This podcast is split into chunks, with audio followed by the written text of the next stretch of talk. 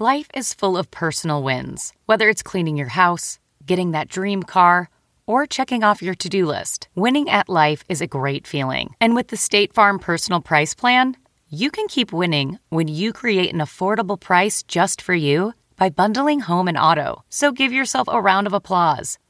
Talk to a State Farm agent today to learn how you can bundle and save with the Personal Price Plan. Like a good neighbor, State Farm is there. Prices are based on rating plans that vary by state. Coverage options are selected by the customer. Availability, amount of discounts and savings, and eligibility vary by state.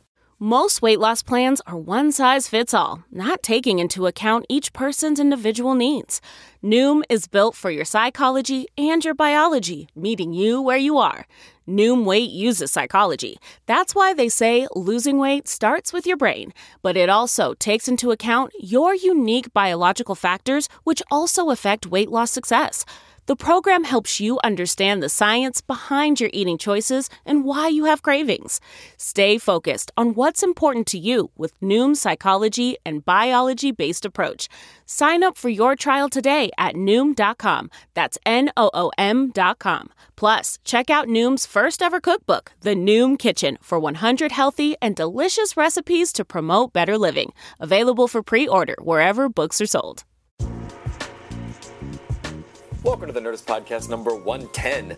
I'm currently recording this in a hotel room in Montreal. The Just for Laughs festival is going on outside. It's loud. Can you hear it? It's loud. There are clowns in the streets. Literal clowning going on. And I'm losing my voice having to shout over loud clowns.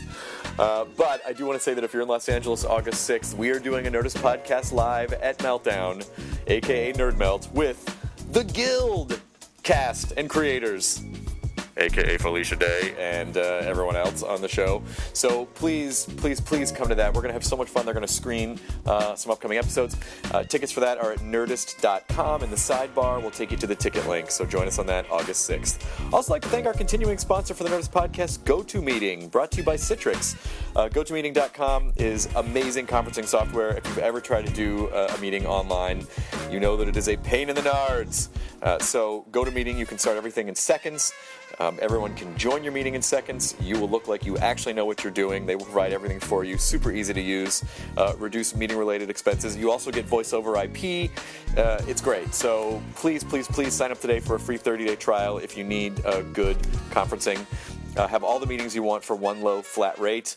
Go to meeting.com, click the try it free button, and enter the promo code NERDIST. Thanks again to GoToMeeting for continuing to support our little nerd empire.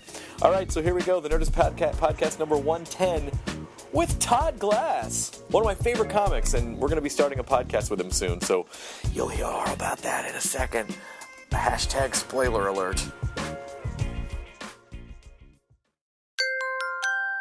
Now entering Nerdist.com.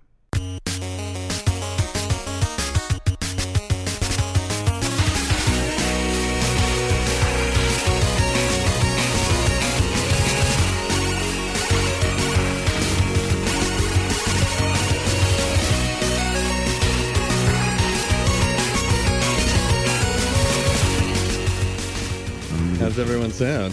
I sound good. Todd Glass, you get to be the new Jonah because Jonah's not here. I like it. We're recording this early in the morning, and Man, it's, that's it's quick. That's it's- how quick you fire this Yeah. up. Does someone else use this? Yeah, sometimes. Seacrest. But Well, you- I don't know if Ryan actually uses this stuff. No, but no, he does.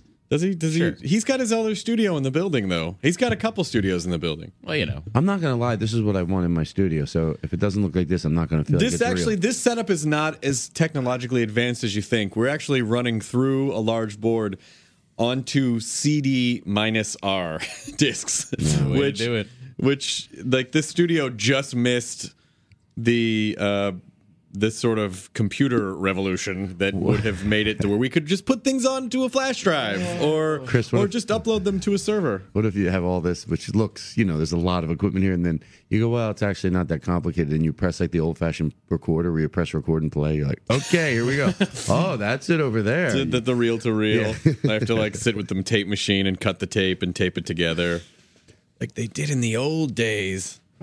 Oh. yeah, no, this this could be a lot cooler of a setup, but it's not. And I had a, we all had late nights last night, and of course, uh, I I scheduled this in the morning, but I'm sorry because Matthew has to go work at that fruit stand computer store that he works at. So It's gonna be a good time. I have to. I'm getting my new phone. Is that what you're doing today? Good. I'll Not today. there. I'll do it when I get back. Fine. I'll leave you alone. Todd Glass, I'm very excited because um, We didn't start yet, did we?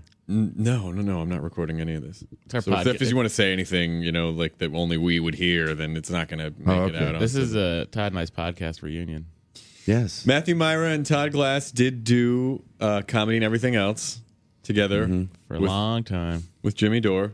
Are you guys talking currently, or is, Yeah. is- Oh, so we're not on the air. No, no, no, not on the air. But if we started or not, tell me. I don't know. I never know. We- yes? we- Look, see, we're recording. Oh, we're recording. Yes. Oh, yes, we are. Okay, good. Yes. Yes. Why are you shaking your head violently? Why are No, you? no, I'm not. Why are you making that like cut? Don't do that. Don't do that. when a friendship's had a little bit of, uh, you know, you don't, you don't need any jokes. Brody Stevens used to do that when uh when like you would be talking to him and then a bunch of girls would walk by and right when they would get within earshot of you, he would turn to you and go, "So why did you hit that girl?" And you'd be like, "I didn't." And there's nothing you can say that doesn't make You you, just sound, look- you look Yeah, defensive. you just absolutely looked absolutely look defensive. I, I still love the uh, which we've been doing since high school. I think everybody's done a version of it where you know, like my friend would be on the passenger seat and I would be driving, and then I would go, you know, girls would pull up next to us. I go, but hey, do you like my red shirt? And they look over, they see him wearing a red shirt. Not that he goes, no, I don't. Oh, hey. You could say, Yeah. And the other thing that a friend told me they used to do, I told him this, and, and somebody, a, a doorman at a comedy club told me what they would do was they would have a pickup truck. And then if you were sitting in the front of a pickup truck and there was three people, the person in the middle would honk the horn. The person at the end, near the window, would honk the horn real quick and then get down. And then, for whatever the reason, girls would look over, anybody would look over and see two guys sitting next to each other in a pickup truck, which seems very immature, but Sweet. very funny. Those are fun. Those are fun. Todd, you have one of my favorite. You have one of my. Todd Glass is, as you know, Matt Mira, mm. full of wonderful comedy games, and my favorite comedy game is the one where you're on the phone with Todd, and he put your you put him on speakerphone, and he goes, "All right, listen, I'm just going to tell you a really sad story, and then when you when you feel like you've heard enough, just hang up." And he goes, "I dare you not to laugh." When you hang up. When you hang up, it's Oh, so it's- fucking funny. It's I've I've done it and I've and I've had it done to me and it's so much fun. Even when you like, I remember when I did it to you and I go, Matt, I got to be honest with you, Chris. It's just like it's just been one of those months, and you know, then with my mom passing away, Click. it's just and then I know you hung up and then. So I have to play the role of, oh my god, that's the worst friend in the entire world, and you're on the other end feeling like you're the coldest person hanging up on somebody. Like, yeah, it's been kind of weird. I had to go into the hospital, but click. yeah, isn't it? Oh, Matthew, That's one of my favorite Oh, games. God. You guys worked together for how long did you do that show together? Year and a half. a year and a half, and we had fun. We drive from uh, when we were We doing drove, it. yeah. Every time we drove together, we would listen to Stern.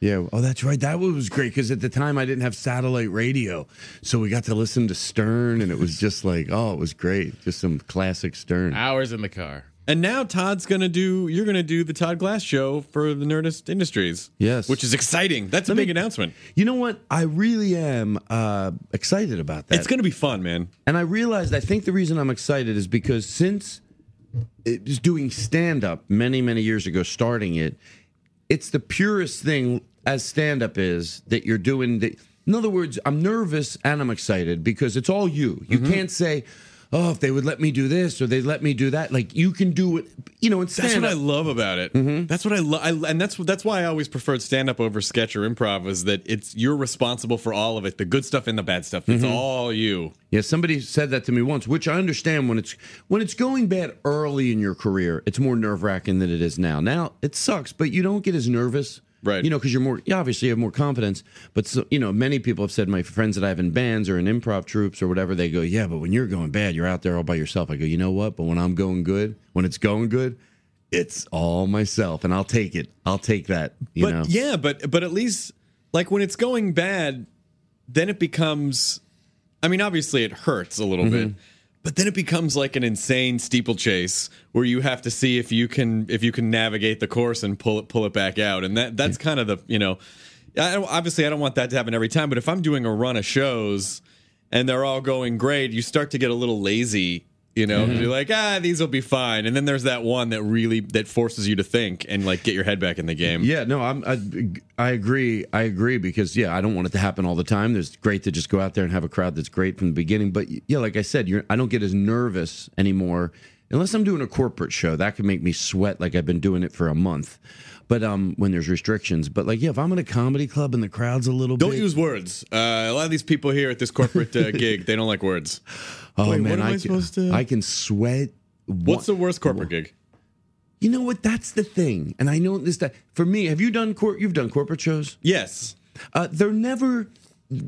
Most of the time, they go all right. It's just the restriction, and it's you know I've learned a long time. They go keep it TV clean. Well, they learned uh, that that's not good anymore because TV clean. A TV clean for me is easy. I can you do a lot on TV, Right. But for corporate, it's like you know don't make don't say this. Don't do a joke that has the word you know anything that could be misconstrued. I have a joke about you know getting lost and um, someone I'm going literally. There's a watermelon festival. Oh, right. Which is a true story. There is a watermelon mm-hmm. festival, and on the way there, a friend wanted to. I'm giving the shortened version. A friend wanted to get directions, and he pulled into a 7-Eleven, and he was going to ask black people directions to a watermelon festival.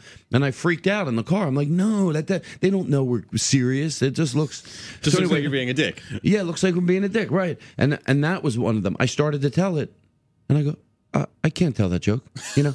I, and then there's a million of those things, you know, like, uh, and so I start sweating, and then oh, it's like you know, sometimes you have to do a half an hour, and l- literally I'll look at my watch, and I'm like, Are you shitting me? I've done four minutes. Oh, and that's when I talk to the crowd, and if they're, I never care. Then, like if they yell out something, I laugh. I laugh. I go, "That's taking up time. I don't Yep. care." anyway, that's not, not Yeah, corporate gigs can be pretty, especially because the the money in corporate gigs is really good, Mm-hmm. and so there's a little bit of a sense that uh, they own you. It's Mm-hmm. like you're there to do a job, and you never. I think you never really feel like more of a product than when you're doing a corporate gig. Yeah, because it is the money. I guess that would be the best place to be in your career, where you go. You know what? I'm financially all right. I don't have to take corporate shows, but I know it's you know it's hard. The money's as you and as you get bigger, the money just gets better. I had one. And I don't want to just curse to curse, even in my own act when I can curse. I've had nights where I get off stage. And I went, "Ah, I said fuck too much. Yeah. Just to say it to say it. But I, I don't want to not curse at all either because that's, I just want to be like I am off stage. Sometimes I curse, sometimes I don't. But my point is, I did a corporate show once. I thought it had to be squeaky clean. It was a little rough. I did like 35 minutes. I got off stage. I was honest with them. They're usually pretty cool. I said, man, it's just, I realized how much material I couldn't do. I swear to you. She goes, oh, there were no, you could have done whatever you wanted. Oh. so you know what? I go, I'll go back up. Half kidding. She goes, "Yeah, do you want to?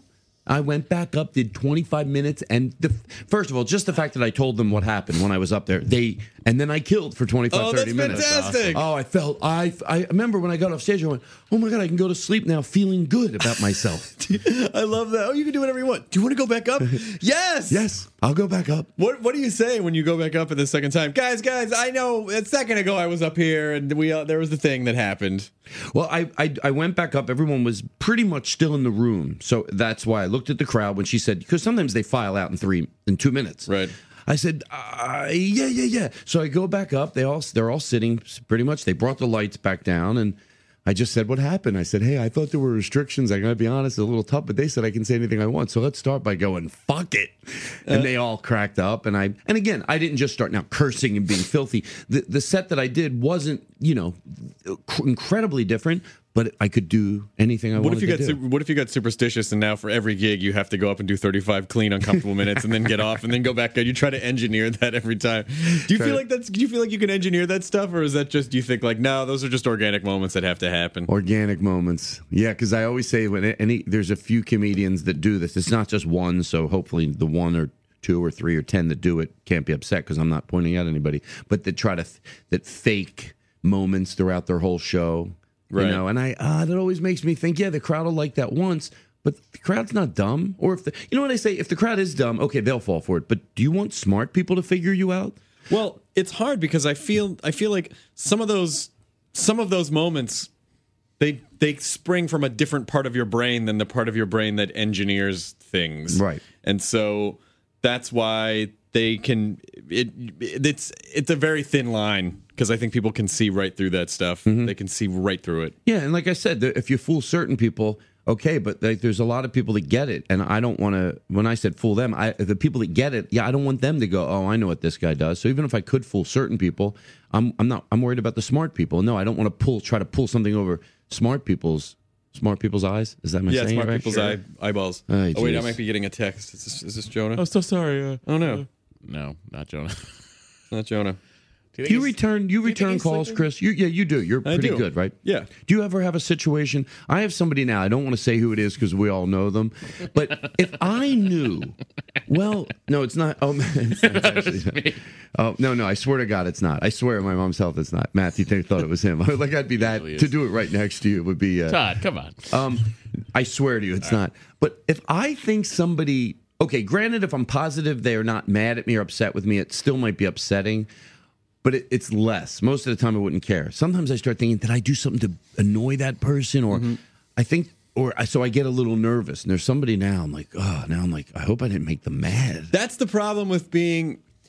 It is the downs, and, and and a lot of nerds suffer from this, but comics, comics in particular, because when you're a comedian, I think you're forced to you're forced to get into your own head more than most people than mm-hmm. on any other profession because you really have to figure out who you are to you know I think to be a really uh, great comic and the problem with that sort of hyper self awareness is that you constantly dissect situations that you're involved in and that, so that person that you think you probably offended that happens so many times. You leave a Yeah. party and then you're in your car. And you're like, oh, I, you know, I said that thing about big feet, and then I realized that guy had big feet, and he probably hates me now. And I, but what you fail to realize is most people are just thinking about themselves. Yeah. Like whatever that person, whatever you think you said, that person uh, was already thinking about themselves by the time the last syllable came out of your mouth. Yeah, you're pro. Hello. Hey, Jonah Ray. Jo- Jonah, hey, what's going on, buddy? How you doing, kiddo? Yeah, very funny. How you doing, buddy? Not doing good. You, someone looks like you just rolled out of bed I didn't get to bed. Are you I didn't get to serious? sleep last night. at all. Um, That would explain the hair. yeah. Uh, I'm done with El Pollo Loco. Done with it. fucking, fucking done. What happened at El Pollo Loco? No, wait, Nothing wait. happened at El Pollo What do you mean Loco. you're done with El Pollo Loco? I like this is you you have know, food poisoning? You know, I had I had I had uh, El Pollo Loco quite a while ago. Once uh, I remember that's when I g- when I was trying the Tim Ferriss diet Yeah. for the first time, and I got deathly ill for an entire weekend. Deanna had to take care of me. Um, I kind of like I guess I kind of just forgot in time that maybe that's what it was. El Pollo Loco. and um and so last like yesterday like uh one of the uh, other shows here attack of the show just like they got a bunch of el pollo loco and i was hungry. They said oh you can have some chicken. And i had a, a piece and uh, all night. It started feeling weird after the show taping last night and then uh got home and then just uh you know not to be graphic but pukes and poops Oh, yeah. Can I tell you, getting um, you know, uh, what do you say? Why Like, would you whatever. come in? I'm sorry. and That's good to see. You're sick, man. You two, you could have stayed home. I, i i have to come in anyway and uh i want i like todd a lot I like Todd too. uh, I, I don't for some reason whenever I get and I'd have to get, if I get like diarrhea from eating somewhere, it never makes me not eat there because I have that happen a lot. Like even when I eat great food, so I go. I really can't just. It, it'd have to happen a lot for me to, to not eat there because uh, I have it just. So you have one of those maps on your wall with the little pins of like all the places where you got it. And like, oh, here's it. It's like a crime lab. brown for good brown for good Yeah, it would be everywhere. Now, are you sure it's food poisoning or not like a stomach flu?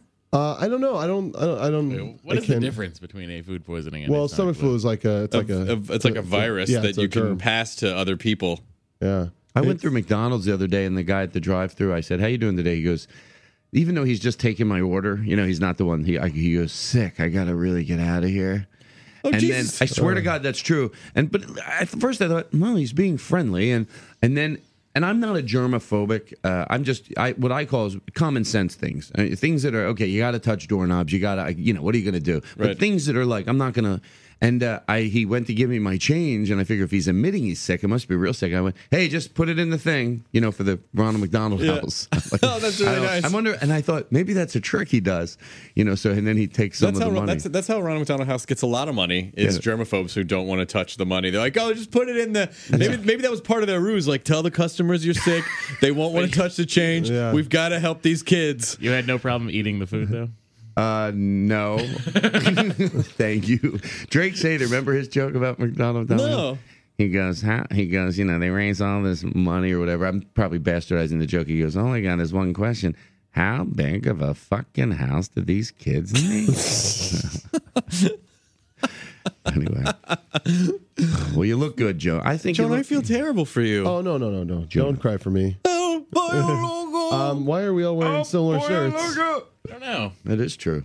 The one time Chris isn't in a collared shirt. That's right. I'm just wearing a t. I'm just rocking a t-shirt today, you guys. One of them T-shirts. Yep, it's casual Tuesday. How good is Matthew looking? He looks fantastic. Let me tell you something. I I uh, was telling him before we got on the, before we started the show was you know even though I haven't uh, it seems like when I talk it seems like I lost you know a thousand pounds but I eat all I do now I lost twenty five pounds and all I do is think about what I would have normally eat. Do you find yourself doing that, Matthew? Like you're driving down the street, you go, I would have probably pulled in there. I would have probably Yes. gone there. Yeah, yeah. Especially when I see the 50 chicken nuggets for 9.99. Oh, by the way, Good lord. gotta be a good thing. I'm not even a long time ago. And my brother had to be 21. He goes, "You want to be the coolest guy at a party? Show up like one o'clock when you're showing up late. 12. Oh. go get 30 cheeseburgers at McDonald's." You know what would it cost? You know when we did it, it was like 50 cents a cheeseburger. Yeah. And he goes, "You just show up with a bag of cheeseburgers. Everyone's hungry." And the other day, I thought. Two buckets of chicken McNuggets People at a go party. apeshit. People you go- gotta be like, hey, I just thought Now that's actually Yeah. yes, that actually. Or uh, would it look like you were trying too hard, or everyone would be too drunk to care? I think I they think- hopefully, oh God. I think they'd be so excited. I I think think they they'd wouldn't be think about it. They would just go salt. Normally, normally sentences that start with "You want to be the coolest guy at the party." Do not. Do you know what you're doing? You gotta jump off up- the roof. Or followed up by take this. But by, by the way, by the way, keep in mind that was my brother when he was 20, 21 telling me this in college, you know. But like, so you're right. Like, what if, hey, you want to be the coolest guy at the party? Put your collar up and wear a lot of cologne. yeah. But yeah, college that would like you know that would be the coolest guy. Right. But I think even now, you you know, maybe I'm going to reword it different. You're right. I don't want to say, hey, I'm the coolest guy, man. Hey, you want to do a nice thing for people at a party? No, you want to be the coolest guy. Yeah, Would be the coolest guy. Yeah. Give everyone a ride home. Show up with cheeseburgers, then pull your dick out of your pants and paint a rabbit nose on your In high school, we cockhead. bought 100 tacos because it was a dollar. Would that make you? Tacos and for put little $1? whiskers on it. You're like, hey, did anybody lose a rabbit? Guys, there's a rabbit loose. Uh, anybody? Come on. Anybody? Come on. I'm the coolest guy. I'm the coolest guy at the party. don't seem cool. Show up like just blasting Def Leppard in your car. Nothing wrong with that. Todd, uh, I've always appreciated you know your your voice and point of view are so strong that it. I sometimes find myself getting into situations where I go, Todd Glass would never approve of this. Like if I, Give me an example, and I I'll, want to I'll go tell off you on the it. ex- I'll give you the exact example because Todd, Todd is has this uncanny ability to tell to be able to assess a room and tell you what would make it a room that comedy would work well in. Mm, yeah. because there are rules. Like you can't just. You know, like so when you start, like sometimes when you do these, co- when you do college shows and, the, and college kids are like, oh, we'll just have the comedian stand over there and you can just tell jokes of people as they come out of class. You're like, mm-hmm. no, no, no, no. You need a little bit of setting. so when I go into a room, because you have very specific rules for what makes a room friendly, and mm-hmm. they're right. And so, so many times I see rooms, I go, Todd Glass would hate this. There's a there's a fucking chasm in between the two sides of the room. Well, and it's you know every time I talk about this so much, and I always think maybe if I do a radio show, I won't talk about it because I- have I talked about it too much? But then when you bring it up, it's like coke to me. I go. I'm, I'll talk about it one more time, but I love talking about it. Don't get me wrong; it's the others, but it's not the colleges or the one nighters that always get me. Except when a one nighter is being run by a comedian, we'll get back to that. Okay. but colleges that- that's not what they do. But when a comedy club can't get it right, uh, it's going to be the death of me. Yeah. It's, it will be because it is. It's somewhat. You know, it's some. It's so simple of a process to do it right. And I'm glad that you said it because I am right. I am right. Uh, it's it's it's it. You know the things I'm talking about. It's not like little things like oh you should put three sofas in your lobby instead of two. No, I'm talking about the hardcore basics of a show, and that's that when you get into a room, it's like a movie theater. Go what- look at a movie theater. That's how they do it. You know. That's why it's fun to perform to perform in, in town with you. There's a we performed at the Improv one night, and you we you were headlining, and I did a guest set, and the for some reason there was a big space in between the middle of the seats, like, and people were separated. You're like, no, no, no, no, you Gotta got to pull it get everyone together. That's why when I went to the melting pot, am I saying it right? Are you talking about No, the, uh, America? Meltdown. The Let's meltdown. I'm sorry, I always say it wrong. I say everything wrong. Um, the uh, the meltdown. I, you know, even though I was like, oh, you should do this to the stage. First thing I saw was like, yes, they get it. They put the black curtain. Now someone goes, they didn't always have it there. I go, yeah, that's even better. That you thought, hey, we should put a black curtain here. Mm-hmm. So when you enter into the room from the comic book store, you open a curtain and you go into where the show is. Thank at. you. You- you- that's you. That was mine. Yeah, yeah. And there's a metal bar at the bottom of it that keeps it weighted so it doesn't blow open. Well, but, Things but get those lost. little things and you know it's it's so simple. I remember you know what I don't know is this is this boring? This is awesome. I remember a long time ago Sarah Silverman's sister, and this has to do when comics don't get it because it's cheap to get. Sarah, Sarah Laura. Silverman, Laura, did a show at this place that had done comedy five times before, and you know it wasn't even set up. And I went in there when Sarah's sister did it, and I went, "You did this, didn't you?" She goes, "Yeah." She, I go, I give her a hug. I go, "Come here." Little things like when you open up the bathroom door, light would come into the showroom. Mm-hmm. You know the, where they had the show, and she put a black piece of material. It probably cost her four dollars. So it just baffled. Is that the right? Yeah, baffled the light. Is that right? Put a baffle between. Well, it, whatever. con- it confused the light. Yeah. no, yeah. when you open the door, the, light was light did- flabbergasted. I don't understand you- where to go Yeah, now. yeah, I know what you mean. when you open the door, the light didn't pour into the showroom. Right. Yeah. And then she had a few candles in, on the tables that were near the stage. And she said, hey, when people came in, just sit where there's a table with a candle. That mm-hmm. way. And then, like, little things like that. And then she had unscrewed the bulbs in the lobby. So it was dark when you came in. And I went, yeah, that cost her, you know, $10. And then you walked into the room and she had music playing. I went, yeah. there you go. And she had a microphone that she pulled behind the stage and started the show. Hey, good evening. Welcome to Comedy Night. I was like, yeah. So when comedians can't do it right, it gets me a little upset. I'm like, you're a comic, and you. But then I don't know. I don't know. Laura Silverman has one of my favorite jokes, which is she's talking about something. She goes, "But I mean, a little pussy never hurt anybody. Am I right, guys?" I mean, unless it's a really little pussy. Like, oh, that's such a great joke. You designed the improv lab, right? Well, I I went in there to try to show here's what you should do in the that movie um in the documentary I Am Comic. So I said, you know, I didn't know. No, I just for that night I did. Oh, okay. Like that night, but they didn't. You know, and all, now there's a guy there, Jamie, that is- that recreated what I did. But uh, for a long time, you went in there, I did it right, and then they don't re- Let- let- recreate it. What we, we, we what we should do with- is a show with you on Comedy Central that's a, a version of one of those HGTV shows. like Restaurant Impossible. Well, you know what? I do Yes. have. A, I do have a show I where I'm working with. Uh, I was working with Zodiac on a show, but now I'm. I, the Zodiac Killer. No, you should really tell found him? somebody. You should really tell somebody about him. well, the, uh, I, I don't know who is that. He killed. I never he killed him. a Don't pretend like you don't know in the because you're working with him and you're trying to protect his identity. because I am him. uh, but but I'm working on a show that would would end up in you know DIY HGTV, and basically it's a simple concept where I go wherever I go, I see a design flaw. It could be a house, could be a car wash. It could, well, like my life, it could be a restaurant, and usually it's a quick fix. I go because that's what angers me. If it was a big fix, if I went, they should tear this whole car wash down and rebuild it. No, obviously that's I can understand why someone wouldn't do that. They don't have the money, but it's usually I go somewhere, I see a quick fix and that's the show and i fix it. Um, and so every week it's a different place and i come it's a you know a cold open. I go here's what we're doing today and that's the show we're gonna we're gonna shoot a sizzle reel and then pitch it around. So sizzle. Sizzle. But if i could do that oh that would be my uh that would be my dream show. So do you think you're do you, do you think that there that they, there's a mild kind of OCD thing where you when you see it's like if I if, if if if my silverware is perfectly set up and someone slides my fork over, it drives me crazy. I'm like, why would you move that? You got to put it right back to where it was. Do you have a little bit of that? i you know what? a what lot of it. I have a yeah, I have I don't have it with germs like I said with touching things or anything like that. And I and I do like people over my house. So it's not like I have it so bad. I do want people over my house. And people that know me really well, I always tell people if I clean up around you, I like my close friends get it. They don't stop talking. They don't they don't take that as a sign as I want them to leave. They just go, "That's Todd," and I love that. I don't want someone to go, "Oh, do you need help?" No, just keep talking, keep having fun. New people sometimes have to learn it, so I do like things orderly and you know, and uh, and um, like things a certain way. I love organization. I love when you know when I always say when you go over a rich person's house. You know, I've been saying it since I'm little.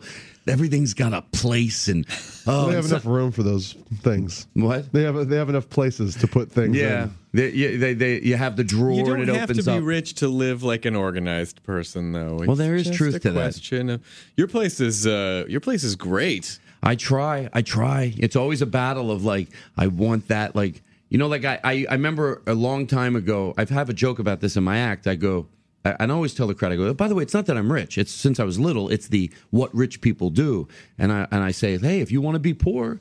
Ha, and by the way, you should do whatever you want. I say, I go do whatever you want. This is not. I'm just telling you the difference. Poor people, you open up a drawer, they have you know soy packets, old spoons, ketchups. You know, if you but you should do that. That's what. Hey, poor people like to have a mop upside down near their back door, drying. Hey, that by the way, that's probably cleaner, and it lets the mop air dry. I'm just saying that's what poor people do, and rich people do other things. Rich people roll their towels. I don't know why. That's Well, just what they do.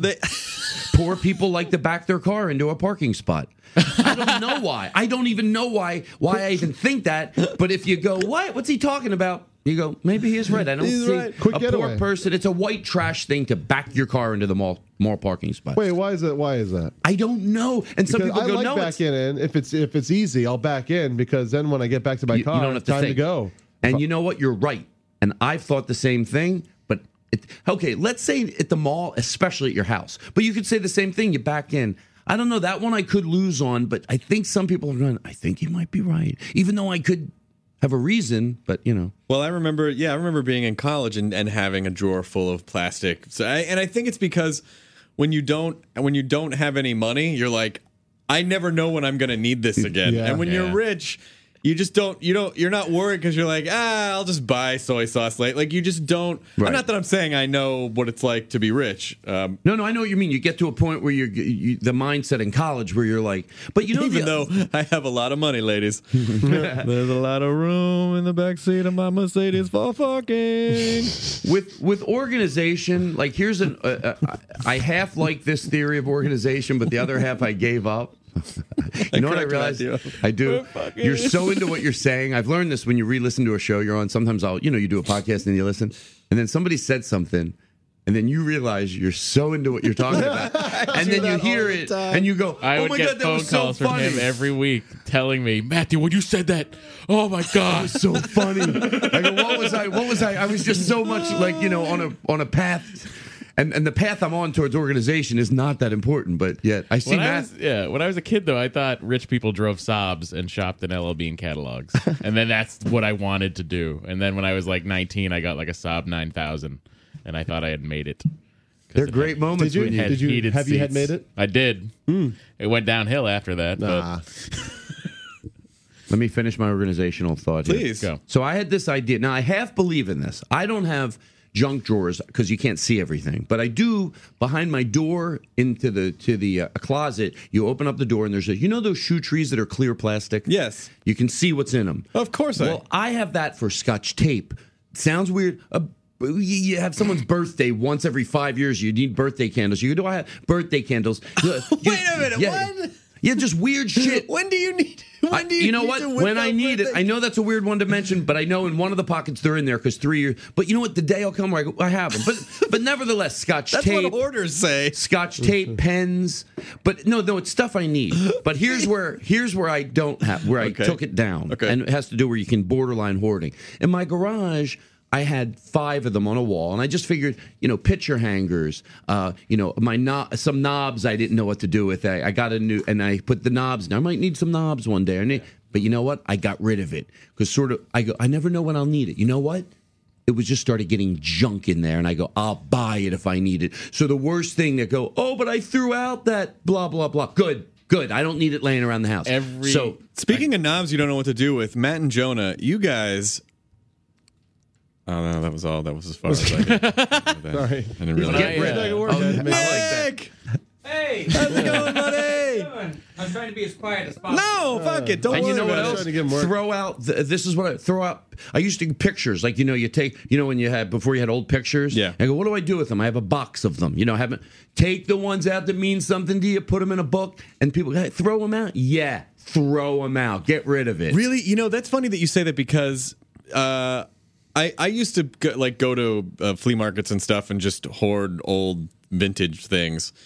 And then I got I got rid of all of it, but there's one thing that I've been unable to throw away. I I bought uh, you know for like four dollars of an old photo album, and it's all these pictures from this family, this couple, these people who traveled, and they're from all over the world. And it's all those really old pictures like they were taken in the 40s and 50s and it's all of it.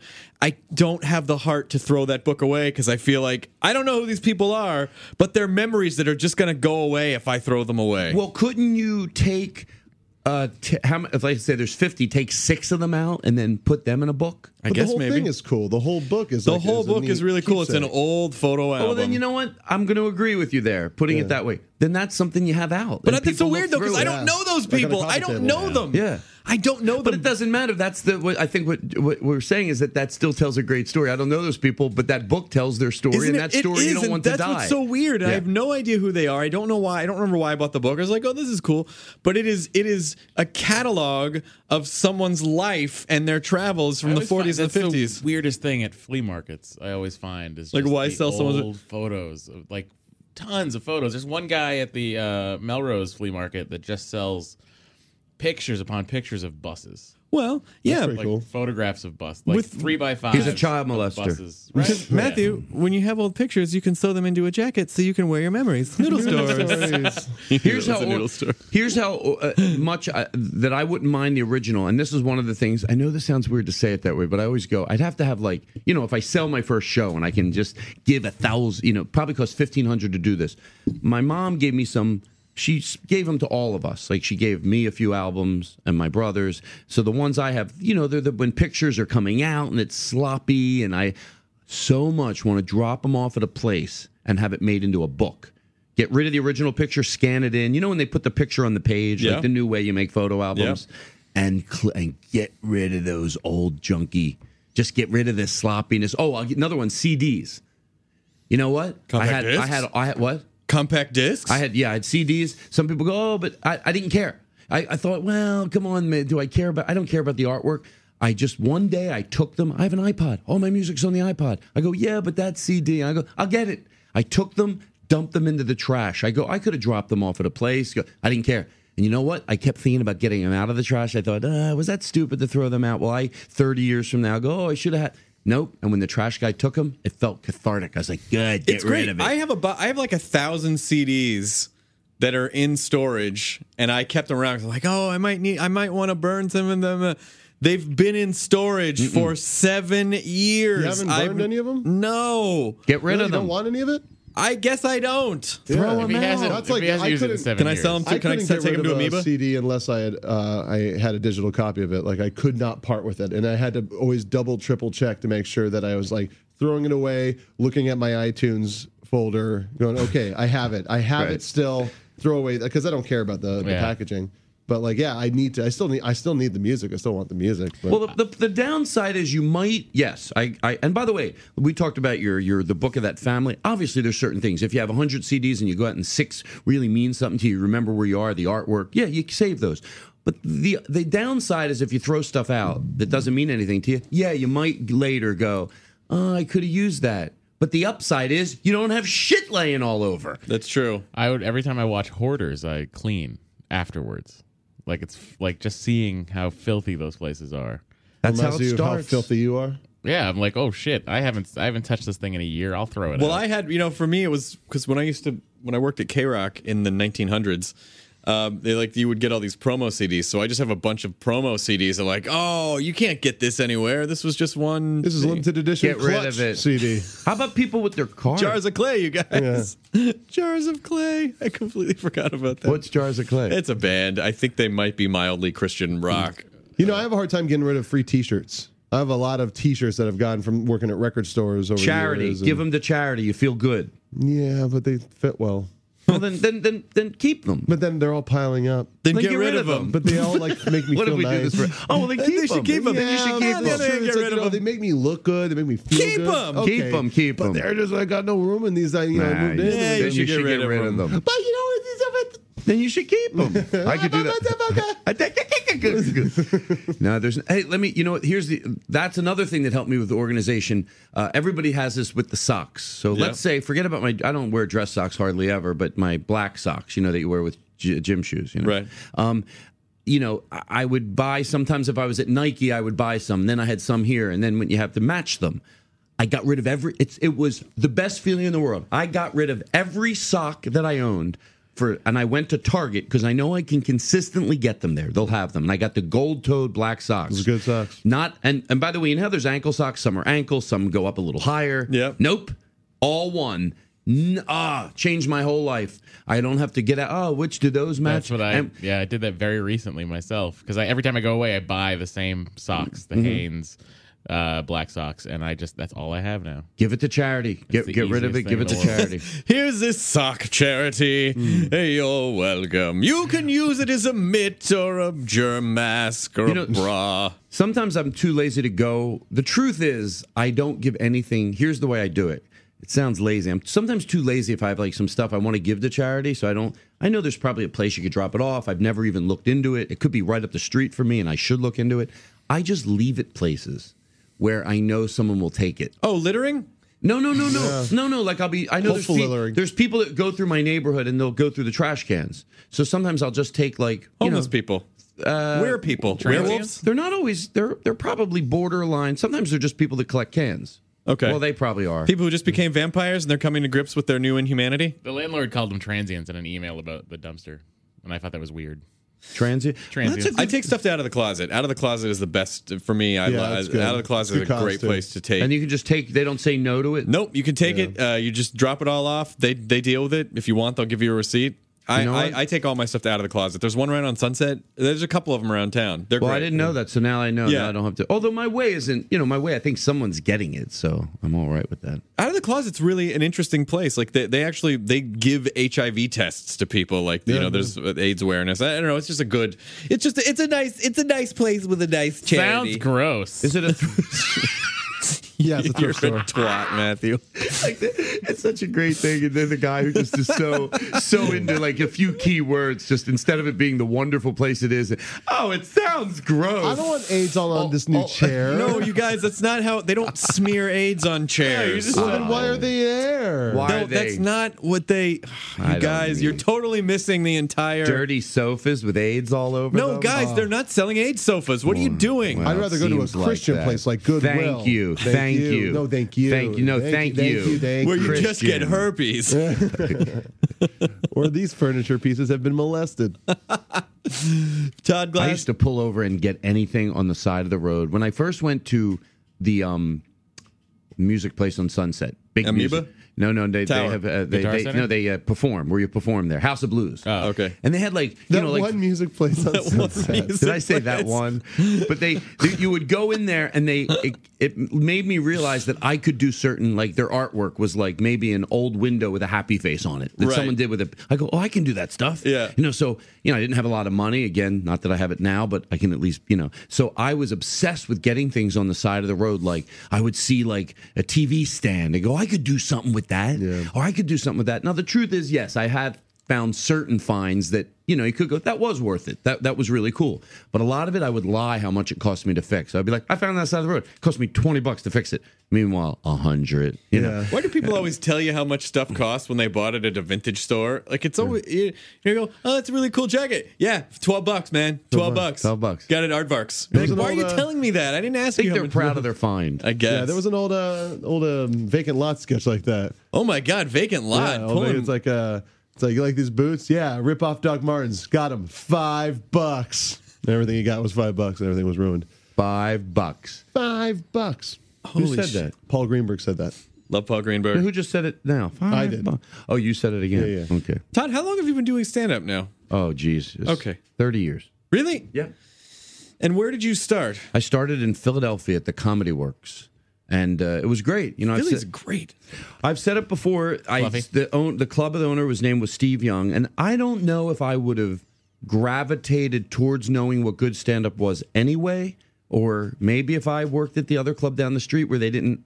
I don't feel they had the, the good taste that he had, that I would have learned it anyway. But, you know, I felt like, you know, you went in there, a lot of times you saw guys like, this is before they were super famous, but they were sort of on their way. But like uh, Richard Lewis, uh, Gilbert Gottfried, Jerry Seinfeld, Jay Leno, Stephen Wright, uh, just, you know, a lot of great comedians. Roseanne Barr, Eddie Murphy had performed there when he had just done SNL.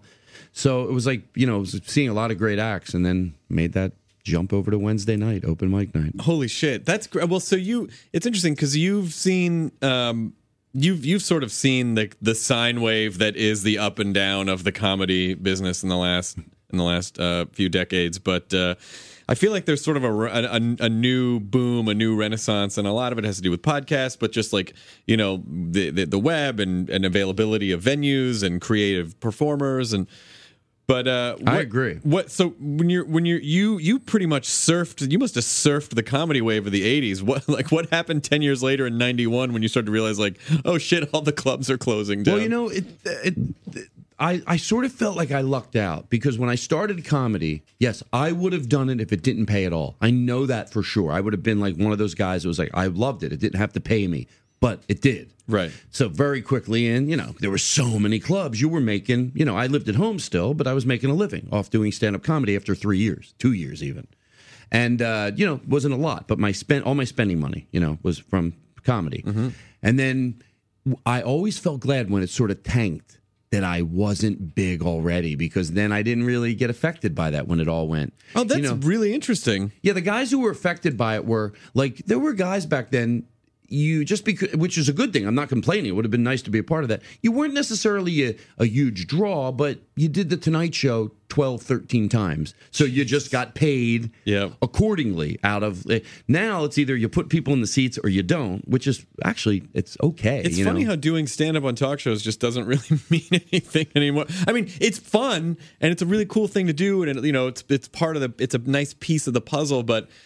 You know, like making that appearance on television doing stand up one time doesn't change a whole lot. Yeah, it doesn't. Well, I mean, I'm sure it makes sense too because back then there were less shows, so you you know you you.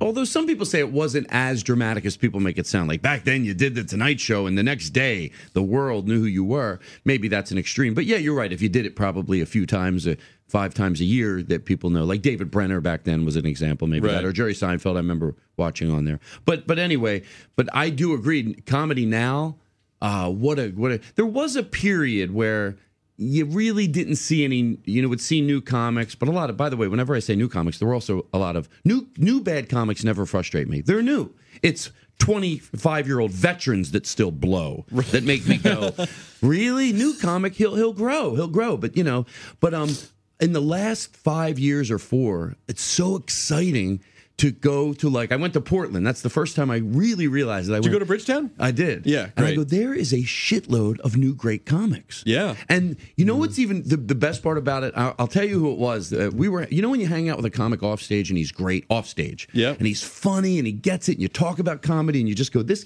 doesn't matter if he's been doing it two years and you've been doing it 25. You just, when you, when they get it, they get it. You can, you got so much to talk about. And then you see their act and you hope, oh, I hope they're funny. And you only hope that because in the past that's happened where you draw, you get along with someone off stage and you see their act and you go, ooh, they don't bring any of this to the stage. Right. Which is sad because obviously they get it because off stage they're funny and they, Well, what do you think that is before you continue? What do you think that is? Like, what's the disconnect? Do you think people think they have to, oh, now I'm in comedy mode? I ha-, like, do you think they're too aware of what they're doing and that's why that they're disconnecting? I know what it is because is it? I was it was I did it. And and the, the my savior was that when someone told me I wasn't offended, I took it as a compliment. And you would think I would remember who it was, but it was in Philadelphia. I was probably 21, 22, and I was hanging out with a comedian during the day. And obviously I was funny and I got it. And he, you know, he saw my neuroses and he saw, you know, who I was and he goes, "Why, why did you bring in any of this to the stage?" And I was like, I knew it Uh, right then. I swear, I went. I, I wasn't like, what? How? I went. I'm glad that he thinks I'm funny, you know. And I started to literally the next open mic night. I went. I gotta. I gotta. Fear. It's easier to do some process generic act than maybe something.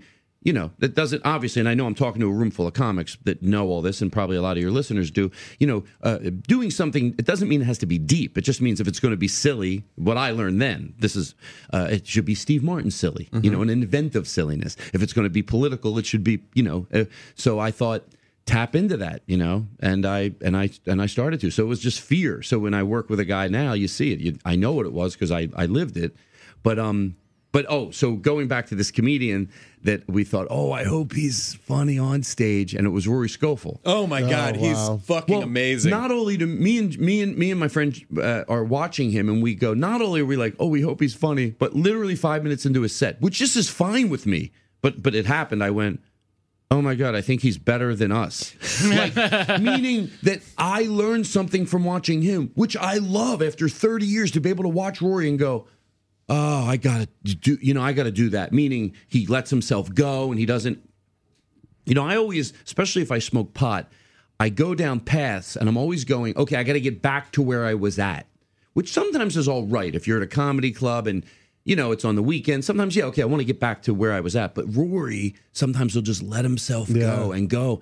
And where it ends up, it doesn't matter. There's no getting back to anything. It's just where he ends up. And I, I hope I'm explaining that right. But no, I, I, know exactly what you're talking about. I about. thought, God, that looks fun. Yeah, well, he's the kind of guy that will come on stage and think it would be funny to do a, uh, you know a southern accent for a good chunk, and then just get bored with it, and then kind of veer off into something else. Mm-hmm. Never mentioning, losing the accent, never mentioning, but still being just as funny as he was. Yeah, no, I felt like a tool. I did um, oh, when I was performing in Atlanta last year. We did this after hours show that was in an old, like so, some comedy. This guy took like squatted this old church building and basically started turning it into uh, like a performance space. Oh, you're talking about Atlanta? Yes. Did you do Oh. that room? Yeah, yeah, oh, yeah. it's fucking great. I mean, first of all, Laughing Skull is a fucking great room. And then the after thing at this abandoned, like The this, the uh, the um oh it doesn't matter but it's it's great it's downstairs it's and- downstairs, mm-hmm. and you you walk around the building, and you're sure it's haunted because it's just this old church. But he's this guy who runs it has turned all these different rooms into per- performance spaces, and so one in the morning One in the morning. The show starts at one in the morning, and then Rory, I followed him, and he he basically just fucked around in the space for you know like 25 minutes, and, mm-hmm. and then I went up with my dumb written jokes. I'm like, God damn it! like it was so his his was so much more suited, but I feel like what Rory does is is, is you know like I mean I'm not I haven't seen him in a giant venue because when I think, oh, I should just go up and, and just and just have fun with the space and fuck around, that's harder to do in a theater setting where there where you know where it's a larger venue. Like those that those are great sets when it's a little more intimate. Mm-hmm. Yeah, well, you know what I've learned, and, and believe me, I'm right with you, to, that I meet in the middle. Like I want to try to do, you know, what Rory, what I watch him do sometimes, and I do, and it's fun in those little venues. But then when I'm like, I learned this when I opened up for Louis C.K. that you still have to do when there's 3,000 people. Yeah, you got to project. But I learned that I could meet in the middle. I can't necessarily do what I did, you know, with 30 people. That's got to be something special when it's 30, 40, 50 people. But I don't have to go always to this act that I thought I had to go to in front of 3,000. And Louis one night said to me, he goes, Todd, he goes, he goes, um, uh, by the way, just, you know, I love you. This is all. I go, no, go. He goes, you don't have to go out there and do the best of. He goes, I want you to do good. He goes, and you will. He goes, but sweat. I like when you sweat. Holy shit! And I go, Are you sure? He goes, Matter of fact, I'm positive. He goes, You go out there, just do it, you know? And you know what? It was great. It was fun. And I had the excuse of Louis to do it. You know what I mean? Like if it didn't go well, I could go, you know. And I think once I cheated a little, I went, Louis told me to sand the edges off of this rough theater. So that's what I'm doing. So don't get mad at me. Which then they sort of, but, you know, and then I sort of started doing that every night when I opened for him was like, just, um, you know, it doesn't have to be. Uh, Do you write? You know. do you actually sit down and write, or do you just come up with ideas? Because I I saw you do a bit one night at the the improv. Where you came on stage and you said you were a cop, you're like, I'm trying, trying stand up, but I'm supposed to be working. And you had them, you had them play this. You, you gave them a CD, and you're like, so I got to keep the police scanner on. I'm really sorry. So just kind of quietly in the background, you hear the, the whole time, and you would tell a joke, and then when people start to laugh, you go, shh. I did that. one- My my notes used to be sloppy because my handwriting is so bad that I couldn't even write notes that I would read or I would get sloppy with it. But there's a, a my friend, a girl that helps me. Her name is Dana. She's a friend now. She helps me out. And I memo into my phone the notes, which you can give a real clear, crisp note when you're verbally saying it, like, you know, because you're not worried about spelling words, at least with me. And then I just memo it right to her and she adds it to my list of jokes. And then she sends them over to my house. So now my notes are great. But for a long time, that's only in the last year. Before that, just horrendous notes. And I, yeah, I just write notes. Like I don't write out bits or anything. But because I, uh, I I love the idea of you know especially with Louis Louis I think Louis never really wrote anything down before even just a couple years ago. And he's one of those guys like Attell where they just sort of get an idea in their mind and they just go up on stage. I saw Chappelle do the same thing and they just work out their beats on stage which is and um, to me I don't necessarily work that way, so it's fascinating to watch that process. Yeah, I, I've learned to to again meet in the middle with that. Like I'm not Jerry Seinfeld, which, which by the way, I'm not saying that in a negative way. Like he's a wordsmith. Uh, I'm more do like the, that way, like where I work it out on stage. But I learned I can like take a little bit of the Seinfeld. Like I'm getting ready to do my hour special, and I am trying to figure out. Okay, you've done that joke a million different ways every night on stage. Which way does it work the best? Mm-hmm. Because I wanted the night I'm doing the show, I want it to be the best. I want it to be. How many times will you give a bit before? Because you know, I'm sure uh, every comic has that bit that in their head they're like, "Oh my god, this is gold," and then you can't make it work for some reason. How many times will you give a bit before? I have a bit that I've I've given like eight times, ten times. I can't make it work. I'm about to just like set it on fire and push it out into the lake. Twice. You give it twice. Sometimes I'll give it twice, unless someone can give me a legitimate reason why it's not working. Go, here's your problem with that bit. You know, you got to tweak that. Then I'll go, oh, okay. I do it. I do it a lot because I feel like what happens sometimes is that the missing element sometimes can just be comfort level for me. So you know, like bits that I do once or twice and they're not selling.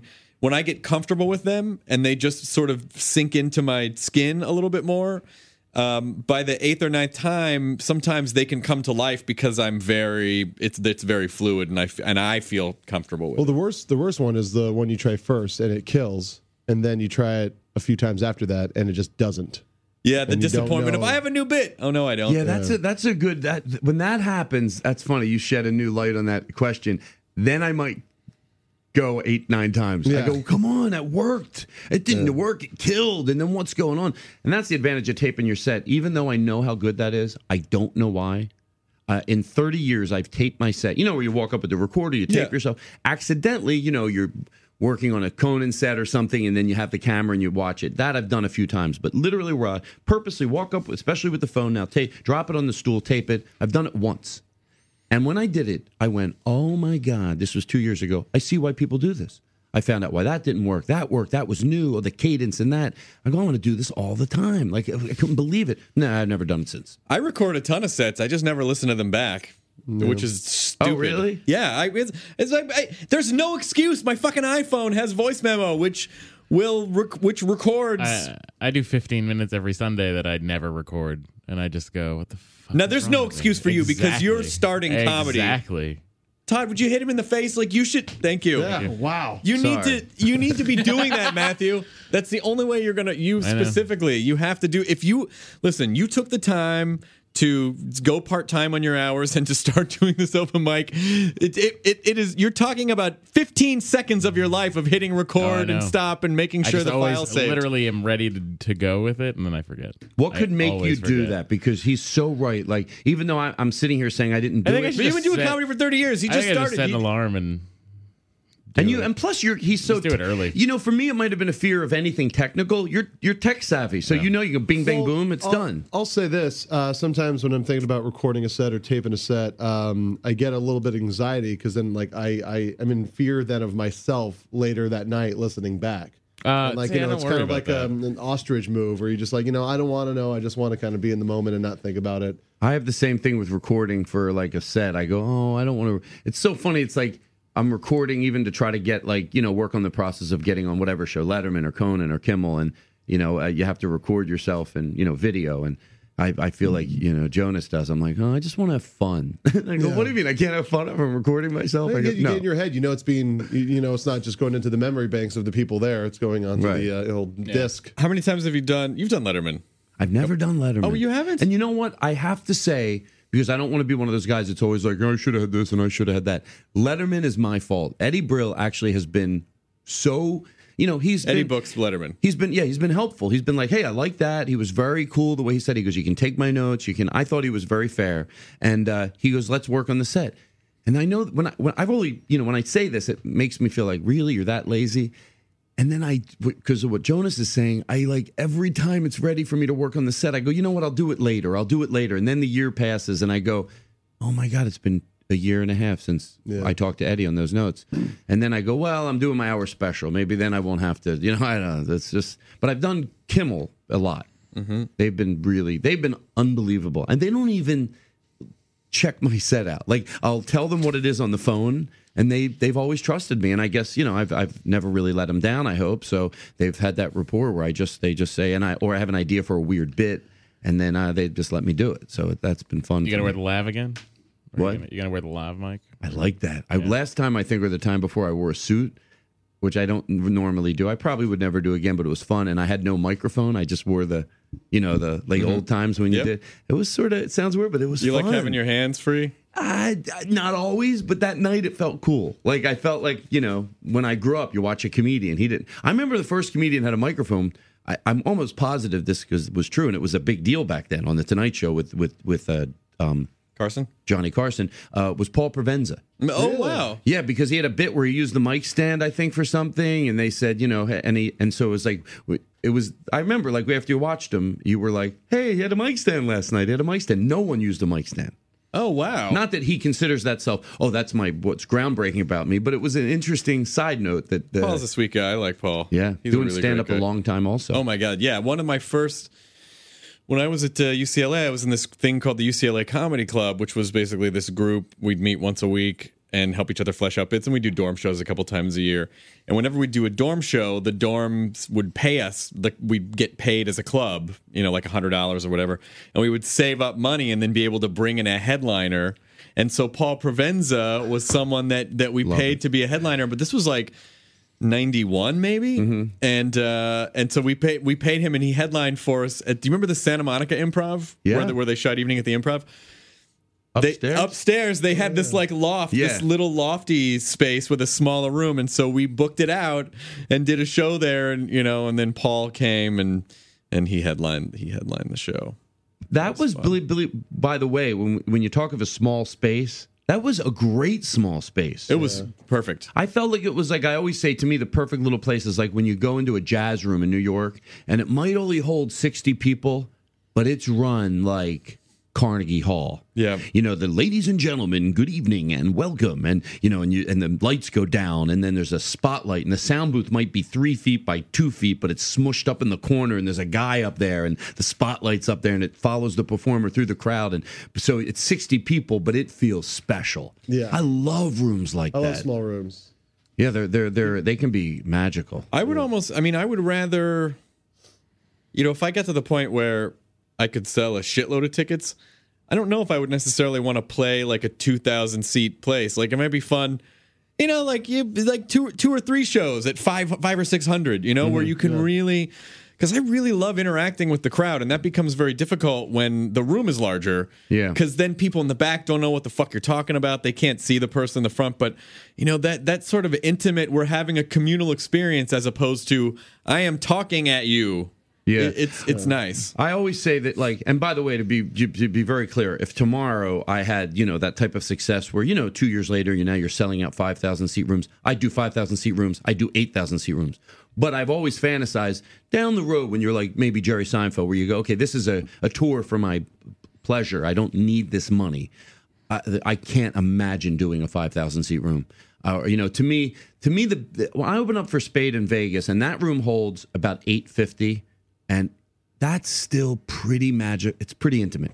Yeah. It's like eight fifty. So I feel like that's the number. Which where you- room? it's at the uh, at the uh, Venetian. Oh, okay. Palazzo. Just a great warm room. Even the worst, it just feels pretty intimate. Is so it like, stadium seating or is it like it's yeah, it's stadium seating. That's and awesome. it really tears heavy. You know, once it starts lifting, it goes up. So it's very. They're just those like are fun? You've been working with Spade you. for a while. Yeah, they're fun. Uh, they're fun shows. You know, do twenty. I mean, I love headlining, obviously, because you go out, you do. It's fun to do an hour of material. But opening is also because you do. I do twenty minutes, fun weekend. You know, enjoy Vegas. Yeah. So I- how how often do you are you constantly cycling in new bits? You mean in my? I, I always say it this way: if someone saw me a year later, I would have half new material at least. And to me, like you know, this is something I always talk about with my comedian friends. Is uh, like, well, I'm do you know, I'm doing an hour special, and then I'm afraid to go on the road and do the best of. I always feel like, hey, if guys like Louis that do the hour every year, new, I mean, like obviously, you're I'm in awe of that, you know, Yeah. to watch that process. But I think if you're for the crowds, I think not one person would complain. And I only say this from someone who went to see comedy before I did it, even at a young age. And I would, go, or even once I started doing it, and I would still be going out to see shows. If I went and saw somebody a year later and it was half new, I'd be like, "Oh, it was great! It was half new and did some of the old bits." I wouldn't look at it. Wouldn't even be a bad thing. It wouldn't be like it was half new. It would have been nice if it was all I new. still love, you know, because uh, as many, you know, I, I would say my prolific comedian friends are people like um, Patton and Paul F. Or you know, and and every time you see them, they have a whole new chunk, and you're like, "Fuck, it's gorgeous and brand new and polished material." Oh, I still wish he had done that one bit Mm-hmm. about you know. I, I still get that way as a, as a comedy fan. Like, oh, I want to, I do, I want, I do want to see you do that bit Uh-huh. Yeah. again. you want to, you definitely want to see new stuff. But I feel that way about all uh, Patton and Paul too, and then uh, Brian Regan, the same thing. Like, you know, I went and saw him, and it was, I mean, I'll go, I, I loved it, and it was all new. But he did a few of the old bits. I was like, oh yeah, and it's fun with your friends. You know, you you're still the same way. You're like, oh, you're gonna love this bit. You're gonna. I have a question for you. I have a question for you. I wrote a bit that I really like, but the way that the the only way the bit works, it sounds like a Brian Regan joke. Now it's not a Brian Regan joke, but I feel like the mechanism of it is really more in his voice. But I really like the joke. Should I do it or not? That's a great question, Isn't it? Yeah, that's a re- because I have. I don't. That's why I understand why certain comedians don't want to go out and see other comedians because you're like, oh my god, they'll start rubbing off on me or whatever. But sometimes it's just you. It's just a bit. You it came from within you, but you as you're telling it, you. I have a, a bit or two like that, and sometimes when I'm telling it, I hear if I hear it in my head, I'll go. Oh, maybe I should give this bit to Brian Regan, and then I do Brian Regan, you know, uh, and then. But that's a good one. I don't. I don't know. What do you guys? because I don't you- know if maybe when I don't know if maybe it's just in my head it sounds like him, but in the way that I present it, it's like to other people they would never think, you know. But it's just it's just a bit that sort of formed in my head, and when I kind of worked out the beats of it. And I said it out loud. I was like, "Oh, I don't know. That sounds like you know, like it sounds a little bit like Brian Regan." I think Well, but throughout my set, I noticed like I even I'll surprise myself where I'm like, oh, that's I, I that last line I said sounds like Paul F. And then like uh, the way I ended that joke sounds like Mitch Hedberg. There's weird like I think there's like tinges of it, but there's never really one bit I could say it sounds like someone else. I But- might try it. I might try it and just see.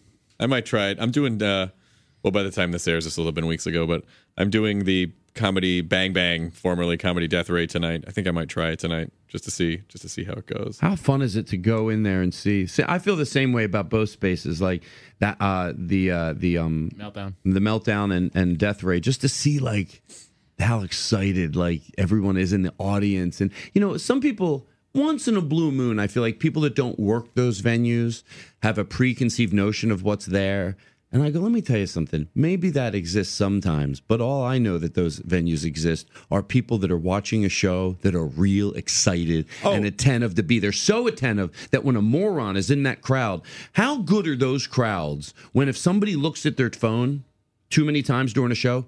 At a comedy club, that wouldn't stick out. You wouldn't be like, "Oh my god, I notice it," but most comedians don't. There, they're all such great audience members that when someone does something bad, it's like, you know, you stick out like a fucking Yeah, because they're mostly, you know, they're mostly comedy nerds who go who go to those shows, and Right. so they see a lot of shows, and they, you know, And I feel like, you know what? I, I always want to, and maybe that's why I'm saying it now so they know it. And I'm not just saying this. When when I go into those two venues, especially, um, I feel like I want to let them know be, you're, you're such great audience members. And I think because of it, I think they reap the benefits of being such great audience members. And I want to lo- show bad audience members see, this is what you do.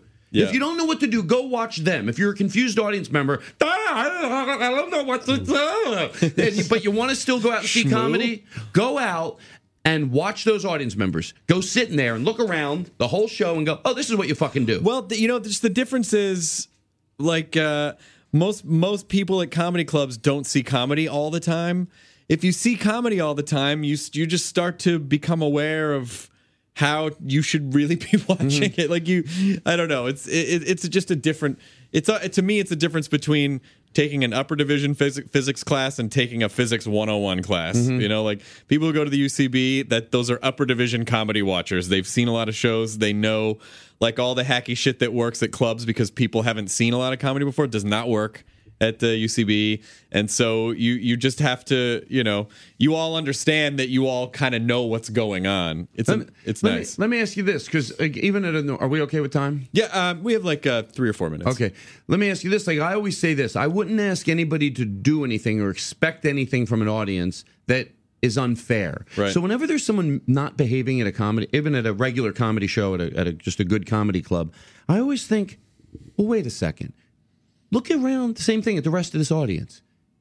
Everybody else gets it, so it's gettable, Right. And that makes my anger escalate uh, immensely because it's like I'm not asking them to. I go, everybody else gets it, so it's gettable. Now, let me ask you: Are the rest of these people in this audience sometimes 99 percent of the audience? So we're just talking about one table of 7 So if they get it and they're doing it right, are they like brain surgeons, super smart, or average intelligence, or what are they and what are you?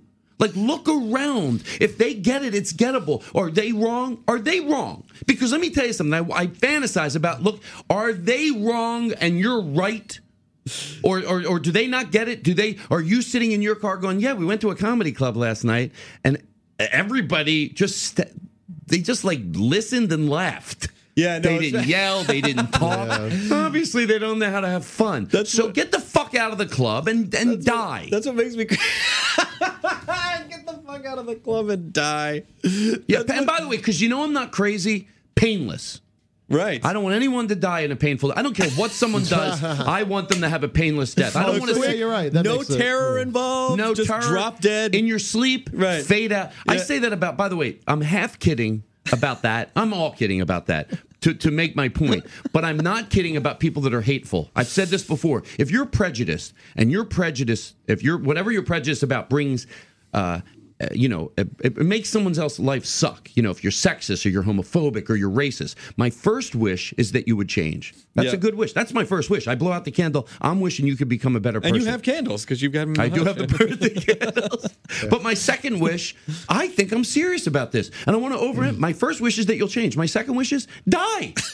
That I'm, that I'm 100% serious about it. In your sleep, die. You are worthless to this society. You, br- I would rather you die than you inflict your pain on someone else. So yes, in your sleep. And if I was sicko, I'd go die a death of pain. No pain at all. Absolutely no pain. Go to sleep and drop fucking dead. That's I'm serious. Fantastic. I am serious. Some people go, "Come on, you're serious?" Yeah. No, no, no. I should pray that they're here to bring their Well, that- stupidity that's what onto drives other me crazy. people. Like, like if someone if someone shouts out a total a dumb heckle and they think they got you because you get mad, you're like, no, no, no. I'm I'm angry because what you said is so fucking stupid and hacky. You, I'm angry that you're that stupid. There's nothing more dangerous than a stupid person who thinks they're smart. Like, that I think is the one of the most dangerous things in the Oh, world. yeah. There's stupid people who think they're smart, and you're like, you're too fucking dumb to know you're not smart. Ah, Misinformed and stupid. you make me angry. well, listen, we have a couple things. We have a couple things to cover before we get out of here because we just have a couple minutes. But number one, I you, got a plug fest here. You have a plug fest. First of all, you and I first met both doing an episode of Married with Children. We did. I always back in that up 1997. I was so. You know what? See, I know we're going to close here, but I've told you this before. It's funny. I was so nervous. Like when you came over, I was like, "Hi, how are you?" Because I knew you were. You know, because I had seen you on TV, and you know, you're like, I'm like, "Hi, how are you?" And like, I thought you were hanging with them, and I looked over, and you're talking to all the well, Married with Children. You knew all the people in the show, and you were like, "Hey, what's up?" And I'm like over there with my one stupid line. I couldn't even remember Todd it. played a cop. Yeah. I played a I played a VJ. How did I get that oh, role? Stretch. Can you do me a favor? Can I? Can Yes. you give me thirty seconds to just? I rip want you through to this? plug the shit out of whatever you want to plug because people listen. My, my I I cannot recommend Todd Glass enough to people. They have to see you live. The, the your live shows are so much fucking fun. Thank you.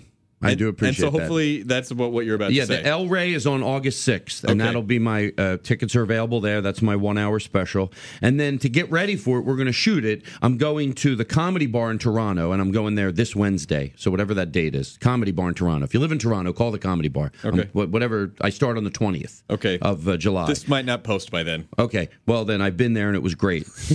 and then the Laughing Skull, the last week of July, the last Wednesday through Sunday of July, I'm at the Laughing Skull in Atlanta. And again, if you've never been there, it, they do every single thing right. Yeah. I have a blast there. Marshall runs that place, Yeah. so it's a gorgeous oh, space. What a great little venue. And uh, and then my new podcast, The Todd Glass Show, which I have, like I said, I haven't been this excited about, excited and nervous uh, as since when I started stand up. And I'm uh, so glad you're doing that, and I'm so glad that we're going to produce it for you. I I don't. Mm-hmm. I'm not even 100 percent sure what your show's going to be. I, you just you said you wanted to do a podcast, and I was like, okay, whatever you want, whatever you want. Yeah, that was. I know it's funny because that's when I got nervous. I'm like, wait, eh, there's no guidelines. If it Nope. if it messes up, I Anything can't blame. Chris. It's all you. Chris is making me play music. all the time. A you lie. stick to the playlist. You know, Smash Mouth at the top of every hour.